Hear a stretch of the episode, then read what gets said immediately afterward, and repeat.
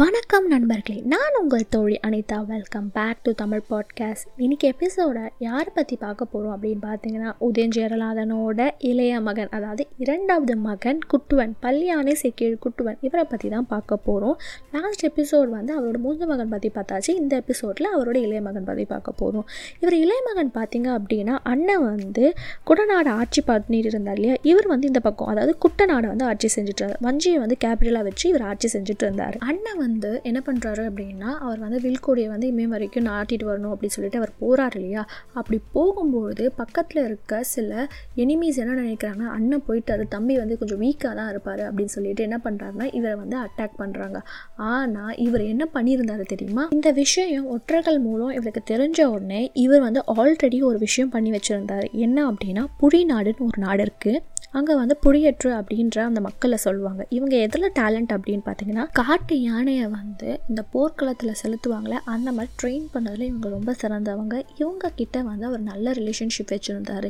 இப்போ இந்த படையை எடுத்துகிட்டு போயிட்டு அவர் வந்து அட்டாக் பண்ணுறாரு எந்த இடத்துல அப்படின்னு பார்த்தீங்கன்னா அகப்பா அப்படின்ற இடத்துல வந்து போர் நடக்குது. இந்த போர் பேர் வந்து அகப்பா போர் அப்படின்னு சொல்லுவாங்க. இந்த போர் வந்து பயங்கரமாக நடக்குது. ஏன் அப்படின்னா இந்த அகப்பாவோட கோட்டை வந்து அவ்வளோ ஸ்ட்ராங்கான ஒரு கோட்டை. அப்படி ஸ்ட்ராங்கான கோட்டையுமே குட்டுவன் வந்து அழகாக போர் செஞ்சு அதை வந்து துவம்சம் பண்ணிட்டாரு. இந்த போர் போர்லாம் முடிஞ்சதுக்கப்புறம் வந்து நாடுக்கு திரும்புகிறாங்க திரும்பினோடனே அவங்களோட வழக்கப்படி பெருஞ்சோற்று திருவிழா நடத்துகிறாங்க அந்த பெருஞ்சோற்று திருவிழாவில் இவருக்கு ஒரு பட்ட பேர் வைக்கிறாங்க. என்ன அப்படின்னா பல்யானை செக்கேழு குட்டுவன். ஆக்சுவலி இவரோட பேர் குட்டுவன் தான். பல்யானை செக்கேழு குட்டுவன் வந்து இந்த யானைகளை வச்சு அந்த போர் அகப்பா போரில் வெற்றி பெற்றனால இவருக்கு இந்த பட்ட பேர் கிடைச்சது. இந்த திருவிழாவில் என்ன நடக்குது அப்படின்னா இவரோட அரசியல் ஆசான் வந்து நெடும் பாரதனையார். இவர் தான் வந்து அரசியலுக்கு தேவையான எல்லா விஷயத்தையும் சொல்வார். அவர் என்ன பண்ணுறாருன்னா ஒரு புது புலவரை வந்து இன்ட்ரடியூஸ் பண்ணுறாரு யார் அப்படின்னா கோதமனார். இவர் வந்து என்ன பண்ணுறாரு அப்படின்னா ஒரு சில பாடல்கள் அந்த திருவிழாவில் பாடுறாரு. அவருக்கு பிடிச்சிருது. அவரையும் வந்து அவரோட அரசியல் ஆசானா வந்து ஏற்றுக்கும் செய்கிறாரு இப்போது நான் சொன்னேன் இல்லையா இந்த கோதமனார் இவர் யார் எந்த நாட்டிலேருந்து வந்தார் அப்படின்னு பார்த்தீங்கன்னா இப்போது இருக்க சவக்காடு அப்படின்னு ஒரு இடம் இருக்கு இல்லையா கேரளாவில் சவக்காடு பீச்லாம் இருக்கு இல்லையா அந்த இடத்துல இருந்து வந்தவர் தான் இந்த கோதமனார். அந்த காலத்தில் வந்து இது வந்து பாலையூர் அப்படின்ற பேரில் இருக்குது அந்த இடத்துலேருந்து வந்தவர் தான் இந்த கோதமனார் புலவர். இதுக்கப்புறம் ரொம்ப ஜாலியாக ரொம்ப சந்தோஷமாக எந்த பொருள் இல்லாமல் ரொம்ப ஜாலியாக போயிட்டே இருக்குது இப்படி ஜாலியாக போயிட்டே இருந்தால் ஏதோ ஒரு சம்பவம் நடக்கும்ல? எஸ் நடக்குது. என்னென்னா கொங்கு நாட்டு பகுதியிலேருந்து வேந்தர்கள் வந்து இந்த சேர மன்னர் அதுவும் எந்த சேர மன்னர்னா குட்டுவனை வந்து அட்டாக் பண்ண வர்றாங்க. குட்டுவன் சும்மா ஆடுவாரா அந்த சண்டைலாம் சும்மாலாம் விட மாட்டார் இல்லையா? அவர் எதிர்த்து போர் செய்கிறாரு போர் செஞ்சு என்ன பண்ணுறாரு அப்படின்னா அங்கே இருக்க வீரர்கள் வந்து கழுகுகள் வண்டுகள் மாதிரி இருக்கிற மாதிரி அவ்வளோ வீரர்களை வெட்டி சாய்க்கிறாங்க. அவ்வளோ ஸ்ட்ராங்கான ஒரு படை வச்சுருந்தாரு குட்டுவன். இவர் என்ன பண்ணுறாரு அப்படின்னா வட அண்ட் தென் இந்த ரெண்டு கொங்கு நாடு ஃபுல் பகுதியுமே இவர் கேப்சர் பண்ணி அவரோட கண்ட்ரோல்குள்ளே வச்சுக்கிறாரு. வெற்றி வகை சூடிட்டு அவர் நாட்டுக்கு திருப்பி வராரு எப்போயுமே வெற்றி வகை சூடிட்டு வந்தால் அந்த பெருஞ்சோற்று திருவிழா நடக்கும்ல அந்த திருவிழாவில் இந்த வாட்டி யார் பாட்டு பாடுறாரு அப்படின்னா போன திருவிழாவில் கோதமனாரை வந்து இன்ட்ரடியூஸ் பண்ணால அவரோட முதல் அரசியல் ஆசானாக இருந்தார் இல்லையா? அவர் வந்து கோதமனாரை இன்ட்ரடியூஸ் பண்ணார். இவர் இந்த திருவிழாவில் அவரை பற்றி மெச்சு பாடுறாரு. அவருக்கு ரொம்பவும் பிடிக்குது.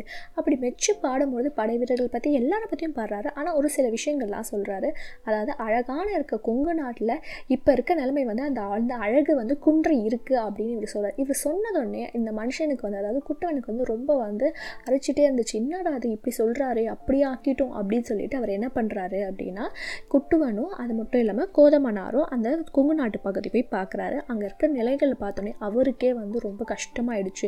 அதுக்கப்புறம் என்ன பண்ணுறாரு அப்படின்னா இனிமேல் எந்த போரும் செய்ய மாட்டேன் அப்படின்னு அவர் ஒரு முடிவுக்கு வராரு. ஸோ இப்படி ஒரு முடிவுக்கு வந்த பிறகு இவருக்கு ஒரு பேர் வருது. என்ன அப்படின்னா போர் இல்லாத நல்லாட்சி தரும் வேந்தனே அப்படின்னு ஒரு கோட் வந்து இவருக்கு கிடைக்கிது. ஸோ அதுக்கப்புறம் என்ன ஆகுது அப்படின்னா இவரோட முதல் அரசியல் ஆசான் அப்படின்னு சொன்னோம் இல்லையா? அவரும் அவரோட ஒய்ஃபும் வந்து இனிமேட்டு வந்து எனக்கு இந்த நாட்டை பற்றி பார்த்துக்கலாம். இல்லை நான் துறவரம் போகிறேன் அப்படின்னு சொல்லிட்டு அவர் சொல்லிட்டு போயிடுறாரு. அதுக்கப்புறம் ஒரு சில வருஷங்கள் கழித்து அவரோட இரண்டாவது ஆசான் இருக்கார் இல்லையா? அவரும் அவரோட மனைவியோ இறந்துடுறாங்க. இவருக்கு ரொம்ப பேக் போனாக இருந்த ரெண்டு பேருமே அவரை விட்டு போயிட்டாங்க. அதனோடு இல்லாமல் இவருக்கு வந்து குழந்தையே இல்லை.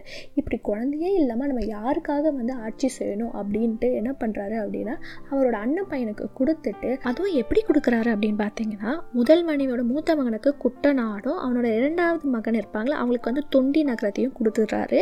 இரண்டாவது மனைவியோட மூத்த மகன் வந்து செங்கோட்டவனுக்கும் இளங்கொடிக்கும் சேர்த்து என்ன பண்ணுறாங்க குடநாடை கொடுத்துட்டு இந்தப்பா நீங்கள் ஆட்சி பார்த்துக்கோங்க அப்படின்னு சொல்லிட்டு அவருக்கு வந்து என்ன பண்ணுறாரு அவரோட மனைவியும் துறவரம் வாழ்க்கை வாழ போயிடுறாங்க. இதனோட இவங்களோட வம்சத்துலேருந்து எந்த குழந்தைகள் இருந்ததுனால யாருமே அரசாட்சி பண்ண முடியல இதுக்கப்புறம் யார் ஆட்சி பண்ண போகிறான்றது நல்லா தெரியும். இவரோட அண்ணன் அதாவது இமயவர்மனோட மகன்கள் தான் ஆட்சி செய்கிறாங்க எப்படிலாம் ஆட்சி செய்கிறாங்க அப்படின்றத இதெல்லாம் தெரிஞ்சுக்கணும் அப்படின்னா நீங்கள் எல்லாருமே நம்மளோட சேர எக்ஸ்பிரஸ் பயணத்தில் தொடரணும். இந்த எபிசோட் பற்றி ஏதாவது ஃபீட்பேக் சஜஷன் குவரிஸ் ஏதாவது நீங்கள் சொல்லணும் அப்படின்னு நினச்சிங்கன்னா என்னோட Instagram handle Tamil underscore podcast underscore Anitha இங்கே உங்களோட மெசேஜை லீவ் பண்ணுங்கள் டெஃபினெட்லி நான் எல்லா மெசேஜ்க்குமே அக்னாலேஜ் பண்ணுவேன்.